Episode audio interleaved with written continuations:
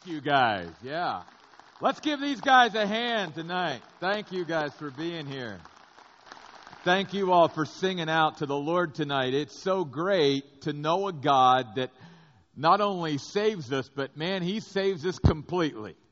He, he saves us absolutely completely. And, and God doesn't do anything halfway.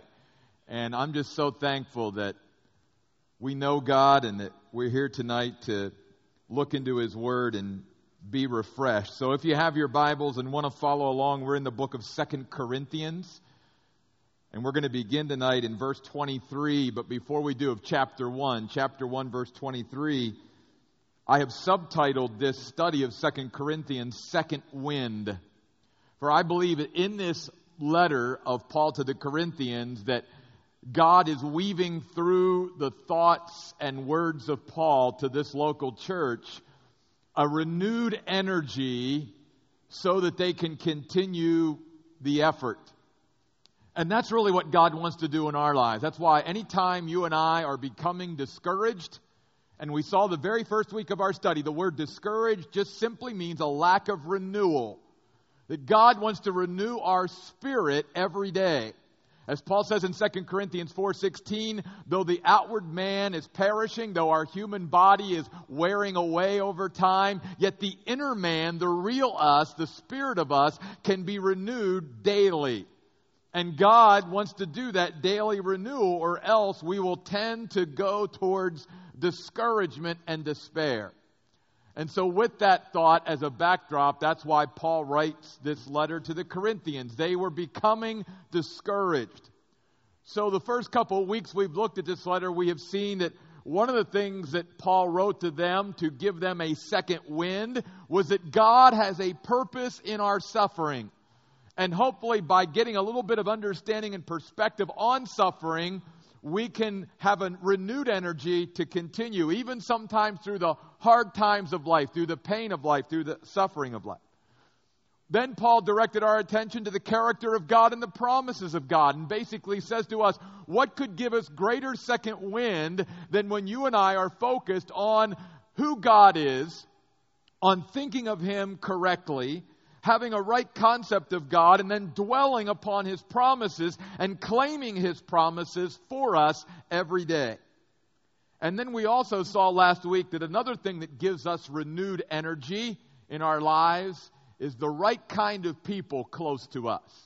That there are obviously people that, that we can allow to influence us who can sap us of our strength. They can sap, of, sap us of our spiritual energy and vitality. But just the opposite is also true. That, that God wants to surround us with the right kind of people who are going after God uh, in a sense, with the same passion, with the same energy and enthusiasm that we are. And those folks can be fuel for our faith. They can be fuel for our lives. They can encourage us and refresh us along the way. So those are just some of the things that we've already seen in 2 Corinthians chapter 1.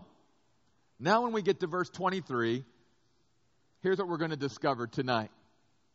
Is that we also get a second wind in our lives when we do the right thing, even though the right thing may be the hard thing. You and I probably now, as I said that, are starting to think in our minds about times in our life where we did the right thing, but it wasn't necessarily the easy thing. But in that, there, there was a, there was a renewal.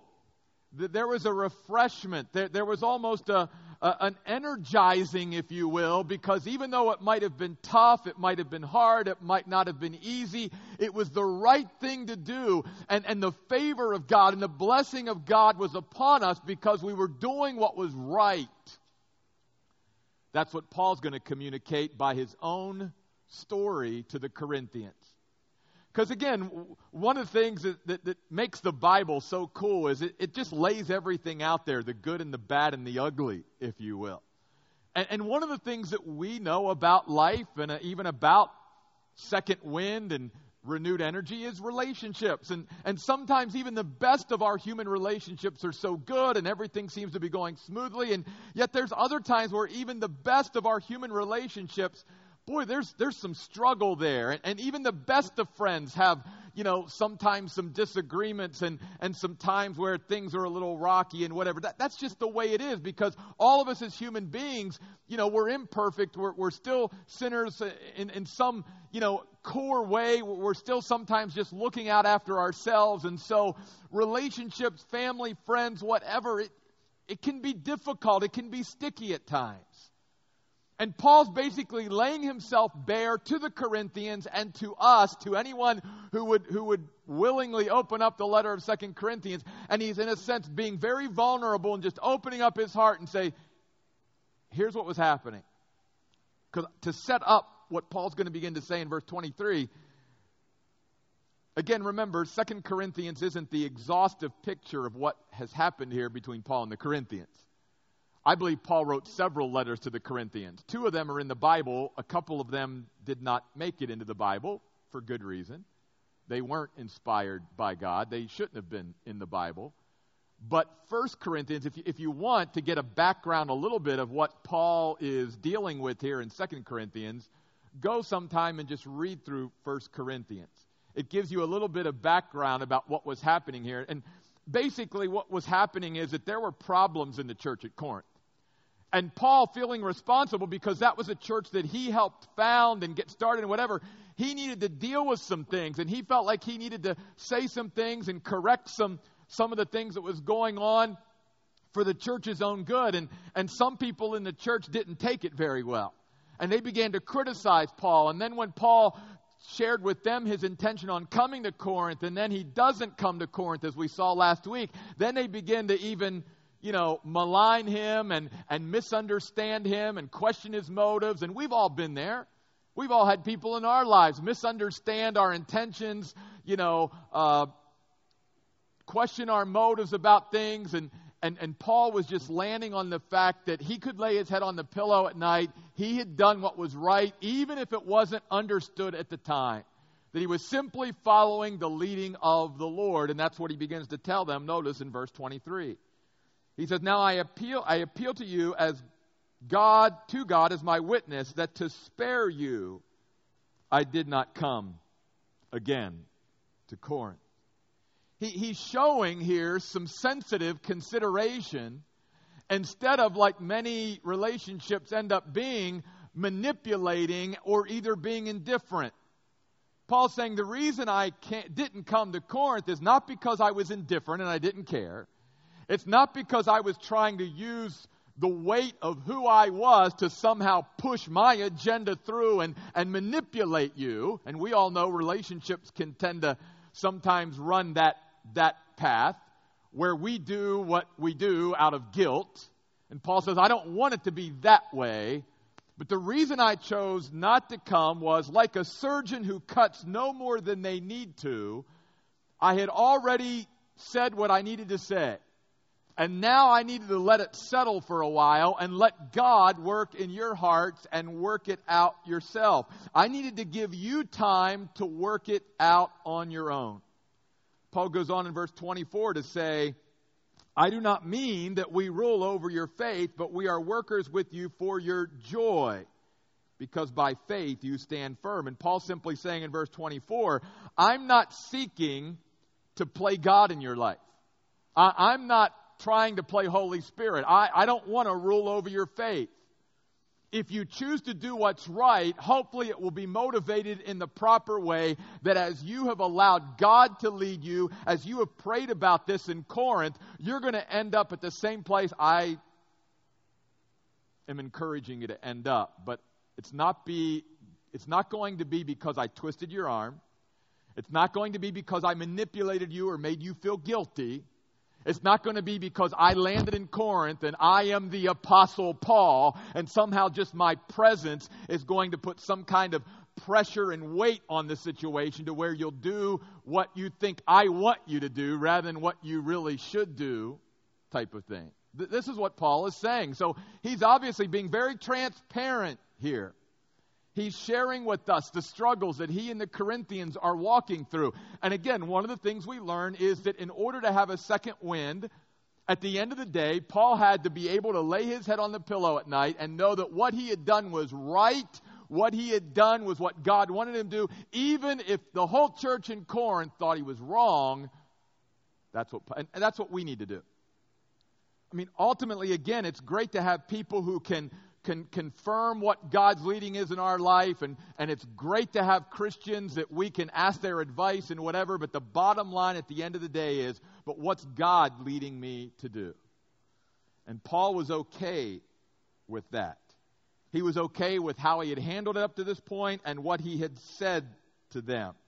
In fact, at the, at the end of verse 24, uh, notice he, he tells them, Look, by faith you stand firm.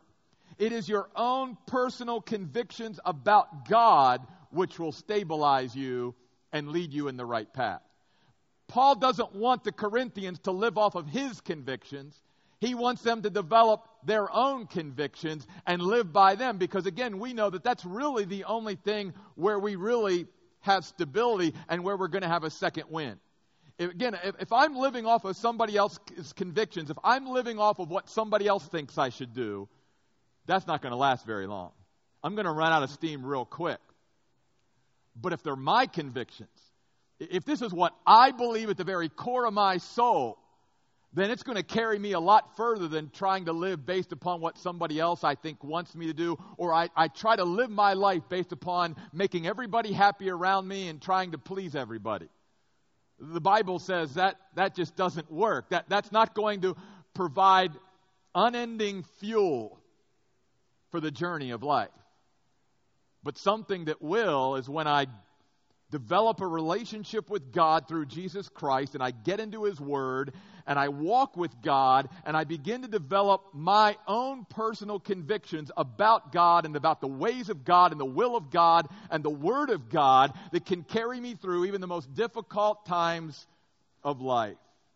And that's what Paul is saying here. In fact, Paul says that to the Romans when he says, each of us should be fully convinced in our own mind when we make choices and decisions. Again, it's great to get advice, it's great to get counsel, it's great to see what other Christians are doing and saying, but at the end of the day, I stand and you stand before God based upon our own personal convictions about these things. And God is always encouraging us to develop our own convictions. In fact, a little bit of a side here.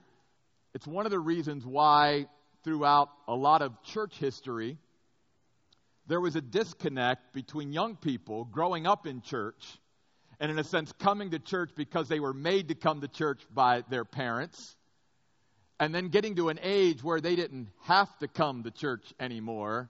And so in those college years, there was always a gap. And some of them would come back later on as adults, but there was always that mass exodus, if you will, when they got to a certain age. And, and, one of the reasons why that takes place is because as a church and as parents and whatever, we don't encourage our young people enough to develop their own convictions about God and about His Word and about faith and all of that, rather than them trying to live off the fumes of our convictions. That's only going to carry them so far. If it's something that they believe, then they're going to hang in there with it and they're not going to leave and they're going to stick with it because it's what they believe, not what somebody else is telling them they should believe. And we're all like that. And that's what Paul's saying to the Corinthians. So notice then, at the end of verse 24, he says, So I made up my, or I'm sorry, chapter 2, verse 1. So I made up my own mind not to pay you another painful visit. In Paul's mind, after separating it all out and laying it all out and praying about it and seeking God and all of that, Paul felt that the best thing to do was he had said what needed to be said. He had to just let it marinate with the Corinthians and let God work on their hearts and give God time to work on their hearts and just sit back and see what happens rather than continue to try to force the issue. Again, we can learn a lot about how to deal with people, how to deal with our relationships and the struggles with our relationships out of the Bible. It's very practical. And this is what I share with people all the time, and this is what I try to practice in my own life. Is doing exactly what Paul is doing here. Because he goes on basically to say in verse 2 if, if I make you sad, who would be left to make me glad but the one I caused to be sad? And I wrote this very thing to you so that when I came, I would not have sadness from those who ought to make me rejoice, since I am confident in you all that my joy would be yours. Paul's simply saying it does no good for, for us to keep experiencing this pain with one another. That we've got to get to a better place where we can work some of these things out so that when we come together to each other, we can cause each other to thrive and we can be encouraged and we can move forward in our relationship with God rather than continuing to sort of spiral downward. In fact, if anybody doubts how Paul really felt about the Corinthians, notice again, he's very transparent. He lays it all out in verse 4 of chapter 2. He says, Out of great distress and anguish of heart, I wrote to you with many tears, not to make you sad. That wasn't my goal. But to let you know the love that I have especially for you. See, Paul's basically saying, when I wrote that letter to you, it was stained with my tears. That, that, that's what anguish I was going through. I, I didn't like what I was doing, but I felt it was the right thing to do. It wasn't the easy thing to do, but it was the right thing to do. In fact, if I can find it really quick, go back just for a moment to 1 Corinthians chapter 4 and look at verse 14. This is just sort of the same thing that Paul is saying to them when he begins to talk to them about the difficult things he needs to in the church back in 1 Corinthians that he's referring to over in 2 Corinthians. In 1 Corinthians 4:14 he says, "I am not writing these things to shame you, but to correct you as my dear children." See? So Paul even back in that first letter to the Corinthians says, "What I'm telling you, I'm telling you only because I love you and because there needs to be some correction here. I'm not trying to shame you." It's just like in our lives. Sometimes folks either have to have a difficult conversation with us or we have to have a difficult conversation with them for their own good or for our own good. And that's exactly what Paul was saying here to the Corinthians. Now, back to 2 Corinthians chapter 2, beginning at verse 5. Let me set up this next sort of phase, if you will. Again, because 2 Corinthians doesn't go all into the background. You sort of have to read between the lines of 2 Corinthians or read 1 Corinthians to get the whole picture. But here's what precipitated all of this. As we saw at the very first week, we began to study Second Corinthians. Corinth was a city of, that was filled with immorality, filled with sin. Uh, in fact, the name Corinth means satiated, eh, excess without restraint. That's the way people lived their lives in Corinth. It was whatever they wanted to do, whatever they felt like doing, that, that's it. And, and that attitude, if you will, crept into the church. And the church was filled with sin. And nobody was doing anything about it. No nobody was speaking out about it. No one was calling anyone to holiness. No one was holding anybody accountable.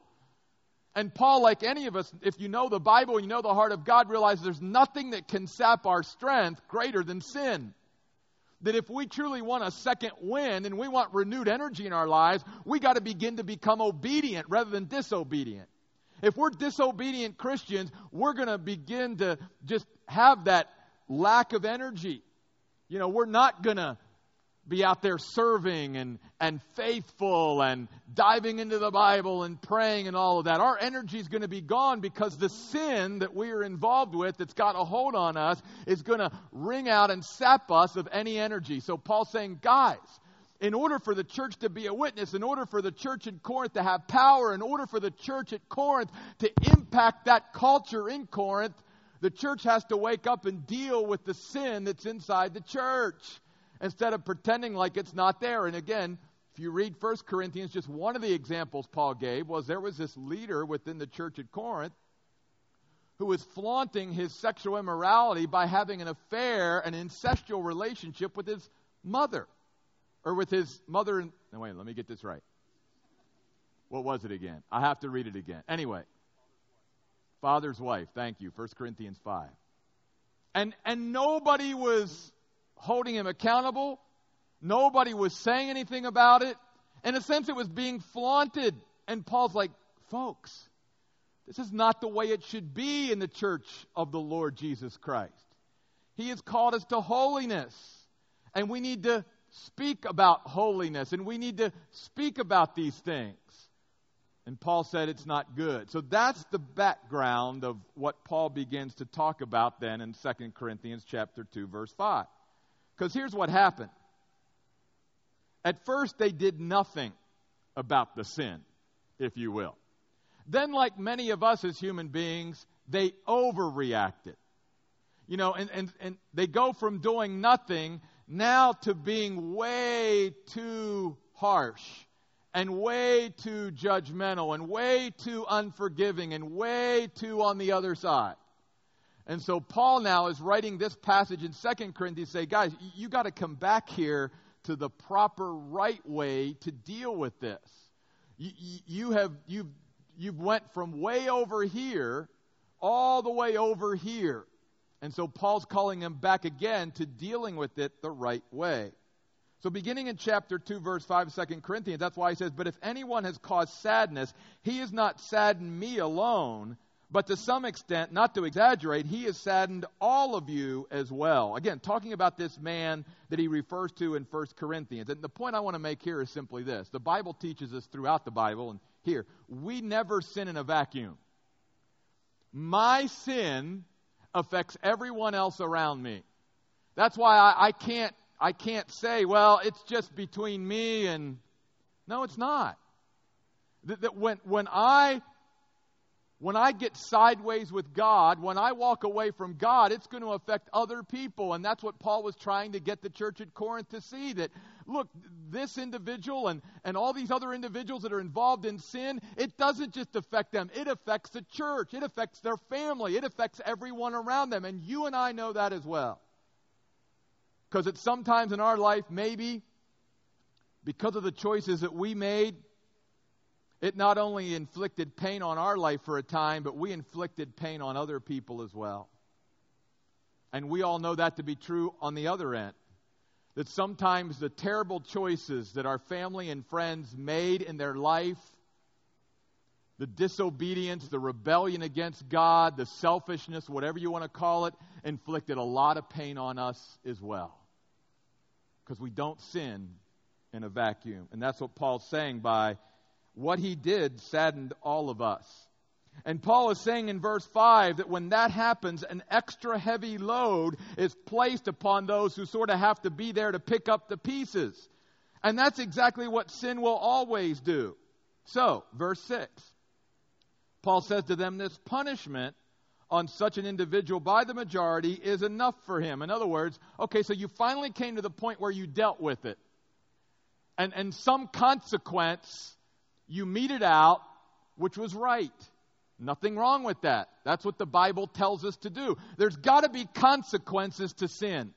If there are no consequences to sin, then we will go on sinning because there's no pain. In fact, the Bible says that one of the things that gets people to turn their lives around is when they begin to experience the pain and consequences of their choices. Probably the greatest biblical example of that is the story of the prodigal son. The prodigal son took off from his father, took off from God, said, I want to live my life the way I want to, and basically did whatever he wanted to. And then, because of the choices he made, he began to have consequences in his life. He began to feel pain. He began to feel hunger. He began to feel isolation and loneliness. And it was all that pain and stuff that began to turn his heart back towards God and back towards his family. That's why God allows the consequences to come, not because He doesn't love us, but because He does love us. Hopefully, that those consequences and the things that we learn from our bad choices then will prevent us from continuing to make the same bad choices throughout our life. Because God only wants what's best for us. And so they meted out this consequence. But then notice how they took it too far. Verse 7. Now, this is why Paul's writing this. He says, So now, so that now instead, you should rather forgive and comfort him. And again, you don't get all of this information just from Second Corinthians, but the man had repented. The man had stood up, had acknowledged what he had done was wrong, and said, I was wrong. I, have not only wronged the people that I've done this with, but I've wronged the entire church at Corinth. Would you please forgive me and accept me back into fellowship? And Paul's saying to them, guys, well, don't keep, don't keep bearing him with the consequence. You, you need to forgive him and restore him back to fellowship. If this is what he's done, then this is the proper way to respond. And so Paul is saying, so now instead you should rather forgive and comfort him, strengthen him. This will keep him from being overwhelmed by excessive grief to the point of despair. And that word in the original language means down for the count. In other words, Paul's saying it was one thing not to deal with it at all. That was wrong. Now that you've dealt with it, that was good. But now that you should be dealing with it a little bit differently, you're not doing that either. And again, it's that whole idea of the wisdom that we need in order to deal with relationships and the struggles in relationships and the problems we're having. And God's Word shares it all with us. And, and one of the things that gives us second wind in our lives is when we're dealing with the things we need to deal with, even if they're hard things, but we're doing it the right way. We're doing it the way God wants us to do it. There is something energizing about that, even when it's difficult. And, and in a sense, what we're seeing is that modeled for us by the Apostle Paul with his interaction with the Corinthians. So notice in verse 8 what Paul tells them to do. Therefore, I urge you to reaffirm your love for him. And that word reaffirm means to confirm publicly. It means now, church, now that he's repented and acknowledged his sin, now you as a church need to you need to just love on him, welcome him back into the fellowship, no more consequences. You need to use that as an example. Just like you dealt with the sin, which that was an example too, now you need to deal with it this way. And then Paul says, For this reason, verse 9, also I wrote to you to test you to see if you are obedient in everything. In other words, they were given an opportunity, I believe, by God through Paul. Would they step up and do what is right? Wow. You know, when I thought about that statement, I thought, that happens to us every day. Every day throughout the day, you and I are given opportunities to step up and do what's right. Every day. Because very easily, we're all placed in situations throughout a day where we could do the wrong thing or where we could step up and do the right thing. I mean, even last night, that, that happened to me, and I was so thankful that somebody was honest. We went out to, to dinner for my daughter's birthday last night as a family. And I had never done this before, but for whatever reason, I just took a leave uh, of senses and I left my credit card there at the restaurant. And about halfway home, I realized, oh my goodness, where's my credit card? And what did I do with it? And then, well, maybe it's back at the restaurant. And it was. And our waitress just took that, put it in the manager's hands, and says, When they contact you, here it is. Like, wow. Thanks for doing what's right. You know? And, and we all have those opportunities throughout the day, and that's what Paul's saying here. When we're presented with opportunities to do what's right, God wants us to step up and do what's right. And when we do that, folks, we will have a renewed rush of energy from God because God's blessing, God's favor, God's pleasure will be upon us. And even God knows if it's the hard thing to do, it's the right thing to do, He's going to be there to encourage us in it. So that's why Paul goes in verse 10 if you forgive anyone for anything, I also forgive him. For indeed, what I have forgiven, if I have forgiven anything, I did so for you in the presence of Christ. And now notice another reason why Paul says it needs to be done right. Verse 11 so that we as Christians and as the body of Christ and as the church of the Lord Jesus Christ may not be exploited by Satan. The word exploited there in the English simply means to give Satan an advantage, to, to give him more ground, if you will, to give him a foothold into the church or into our lives. And Paul says when you and I step up as Christians and handle things biblically and do what's right, even if it's hard, then we take our stand against Satan because Satan, our spiritual adversary, is going to be right there to sort of pounce on the situation and take advantage of the situation when we don't do what's right. And Paul goes on to say, folks, as Christians, we are not ignorant of his schemes. Paul's simply saying that through the Bible, what God has told us about Satan and how he operates and how he tempts us and all of that, that in a sense we can know the mind of how Satan works. In fact, that's why all we need to know how Satan operates in our lives and in anybody's life is simply to know the Bible. Because God has given us everything in the Bible to know what we need to know about Satan and how he operates. And so Paul is simply saying, when we step up and do what's right, we take our stand against the, uh, the devil. We do not give him any ground into our lives or into the church. Because we all know this to be true too. If we begin to open up the door and give Satan a little bit of room into our lives, guess what? He's going to continue to try to push and push and get even more space. And pretty soon, if, if we don't watch it, it was never intended that maybe we just thought, oh, it's just something little, right? And that little thing can begin to, to creep into our lives, and then pretty soon we've given Satan way more ground than we ever intended to do. And so that's why Paul is encouraging us here to step up and do what's right. Now, verse 12. Now, notice also here how Paul now says, and, he, and we're going to end with this tonight because this, to me, is really encouraging. Yeah, we're encouraged to step up and do what's right. But guess what? We're human. And even the great apostle Paul, that sometimes we put these people in the Bible on pedestals, they didn't always do what was right.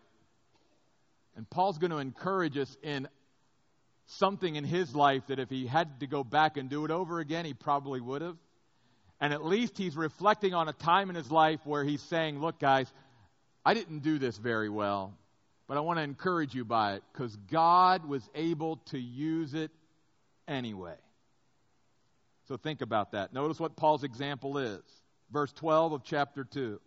Now, when I arrived in Troas to proclaim the gospel of Christ, even though the Lord had opened a door of opportunity for me, so it's very clear from Paul that this opportunity in Troas to preach the gospel and teach the Bible and all of that was from God. It was a God given opportunity, and we're always taught and we're always encouraged when God gives us opportunities. Let's step up and do what's right and let's seize those opportunities, right? But notice what Paul goes on to say I had no relief in my spirit because I did not find my brother Titus there. So I said goodbye to them and set out for Macedonia. A couple things. First of all, the reason why Paul is saying, I had no rest in my spirit, is he was allowing what was happening between him and the Corinthians to get to him. You see, Titus was the messenger that Paul sent to find out what the Corinthians' response was going to be to Paul's letter. And Paul was just, in a sense, he, he, he just he couldn't rest until he got some kind of word back about what was going to happen. That's how much he cared about the Corinthians. And, and I think it's like even us. Even if it would have been like bad news, like, oh, Paul, they could care less about you and here's what they're going to do, at least it was an answer. Sometimes the hardest thing for us as human beings is simply not knowing.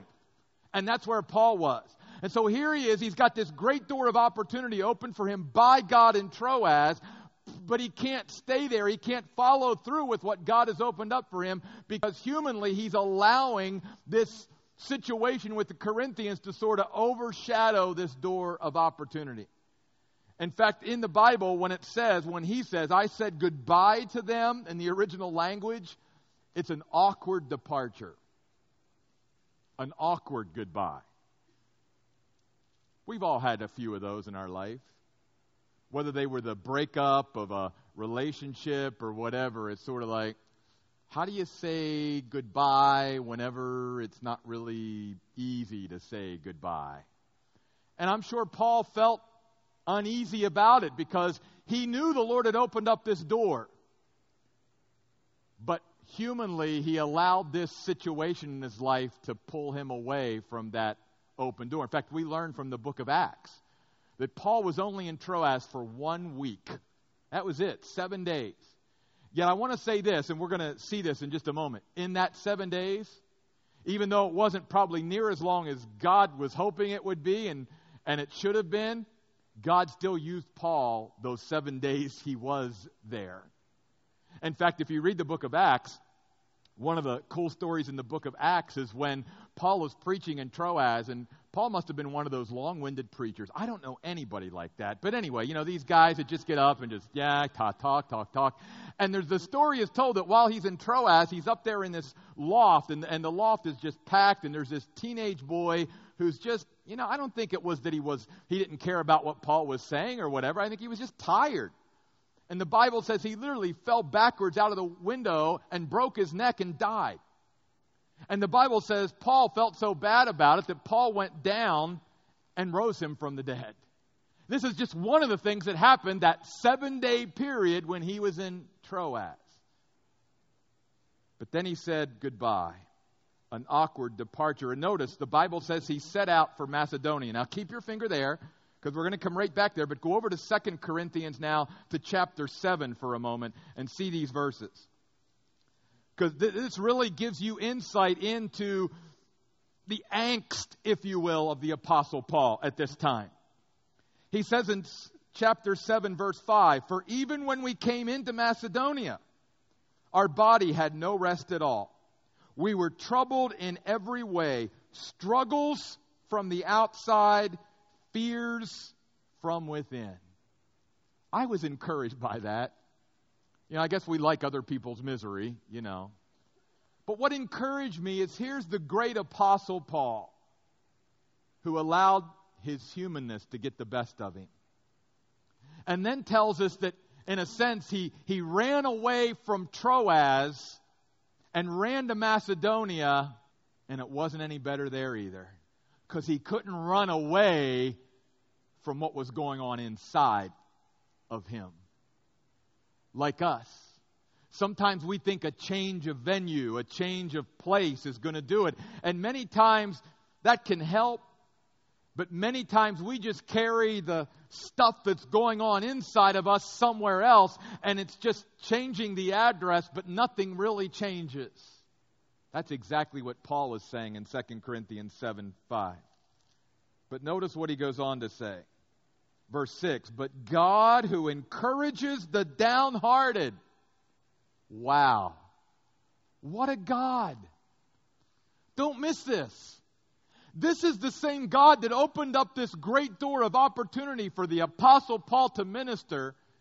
And Paul can't cut it for more than a week. And Paul has to run to Macedonia because he's allowing something to get the better of him instead of handling it maybe the right way. And yet God doesn't come to Paul and go, Well, Paul, because you blew it and you couldn't suck it up and you couldn't stick it out in Troas, I'm not encouraging you. No, that's not our God.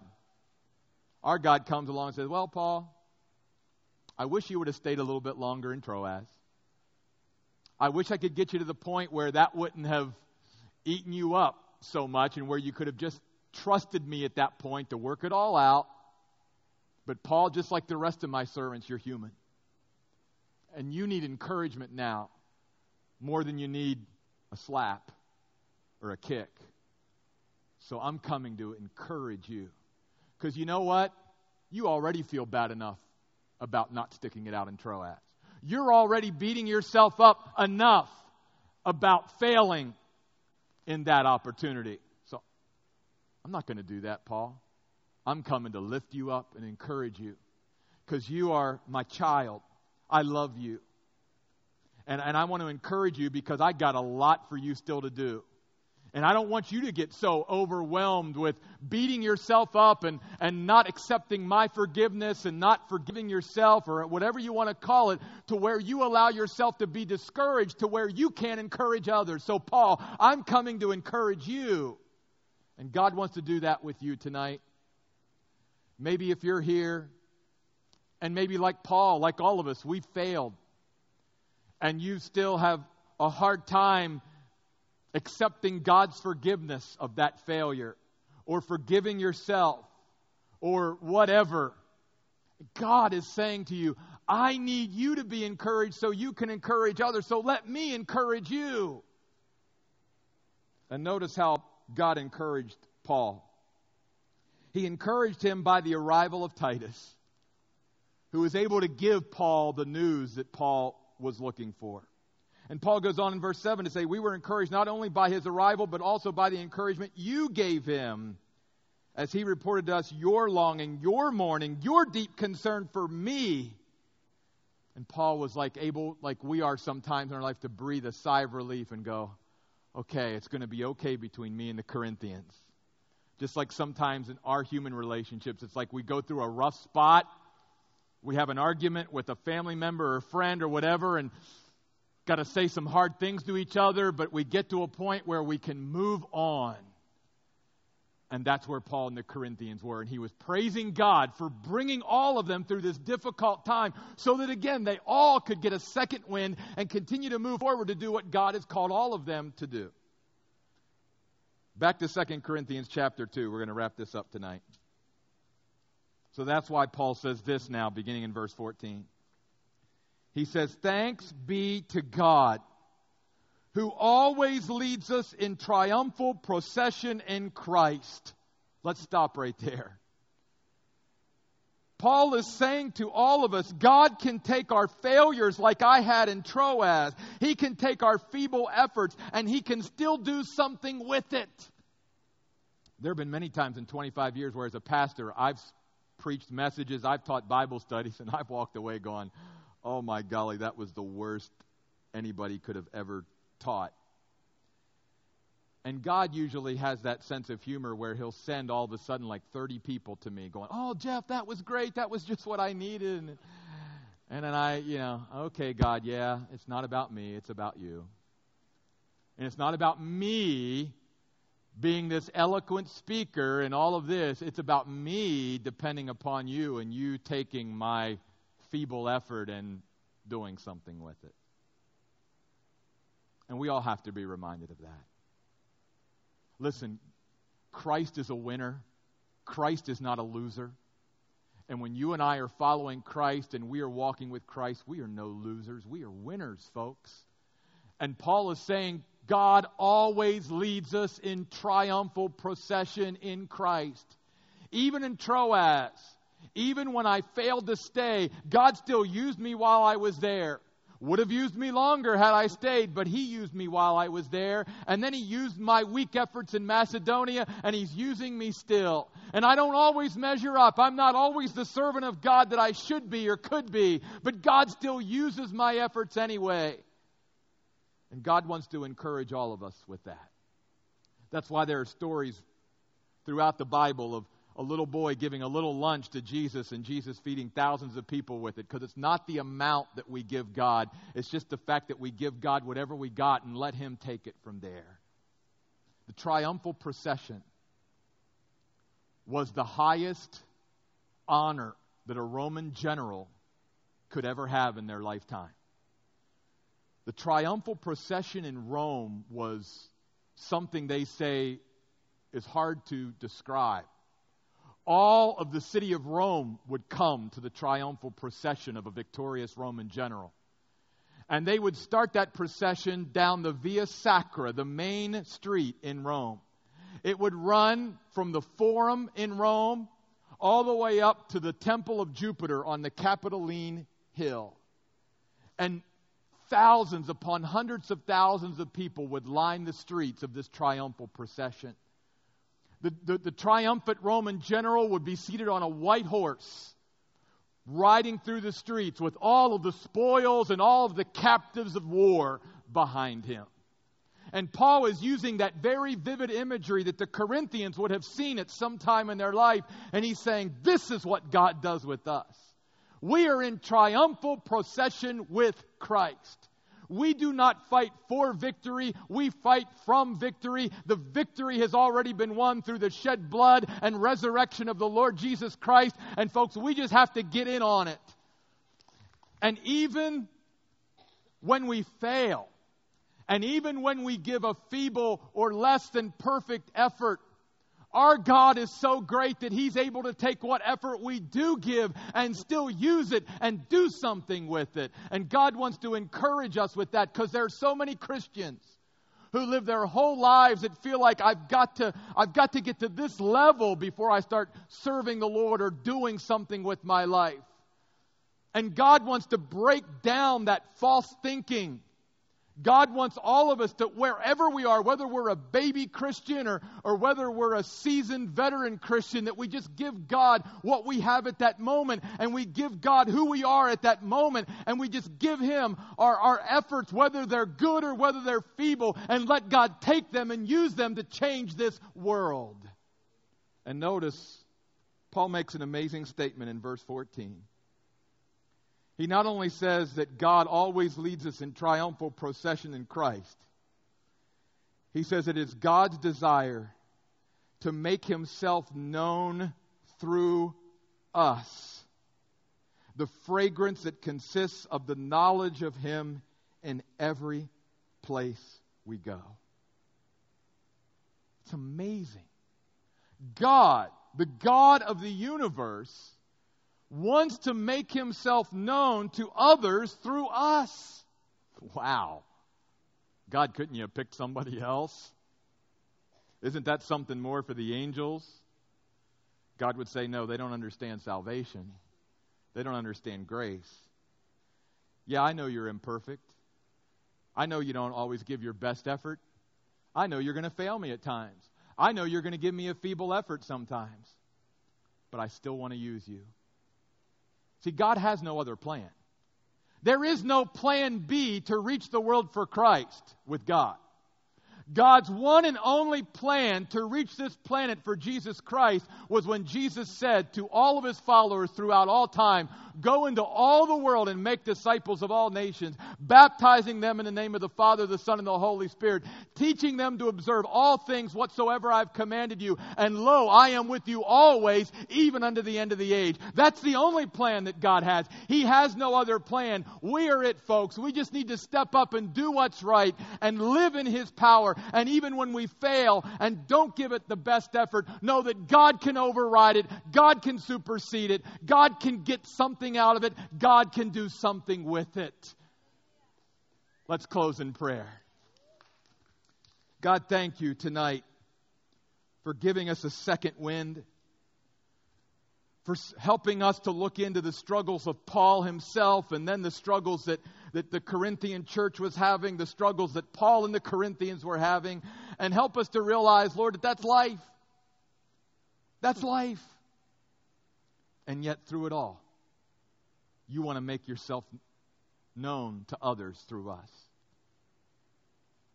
God, certainly, we've been encouraged tonight that when we have the opportunity to step up and do what's right, even if it's the hard thing to do, to do it.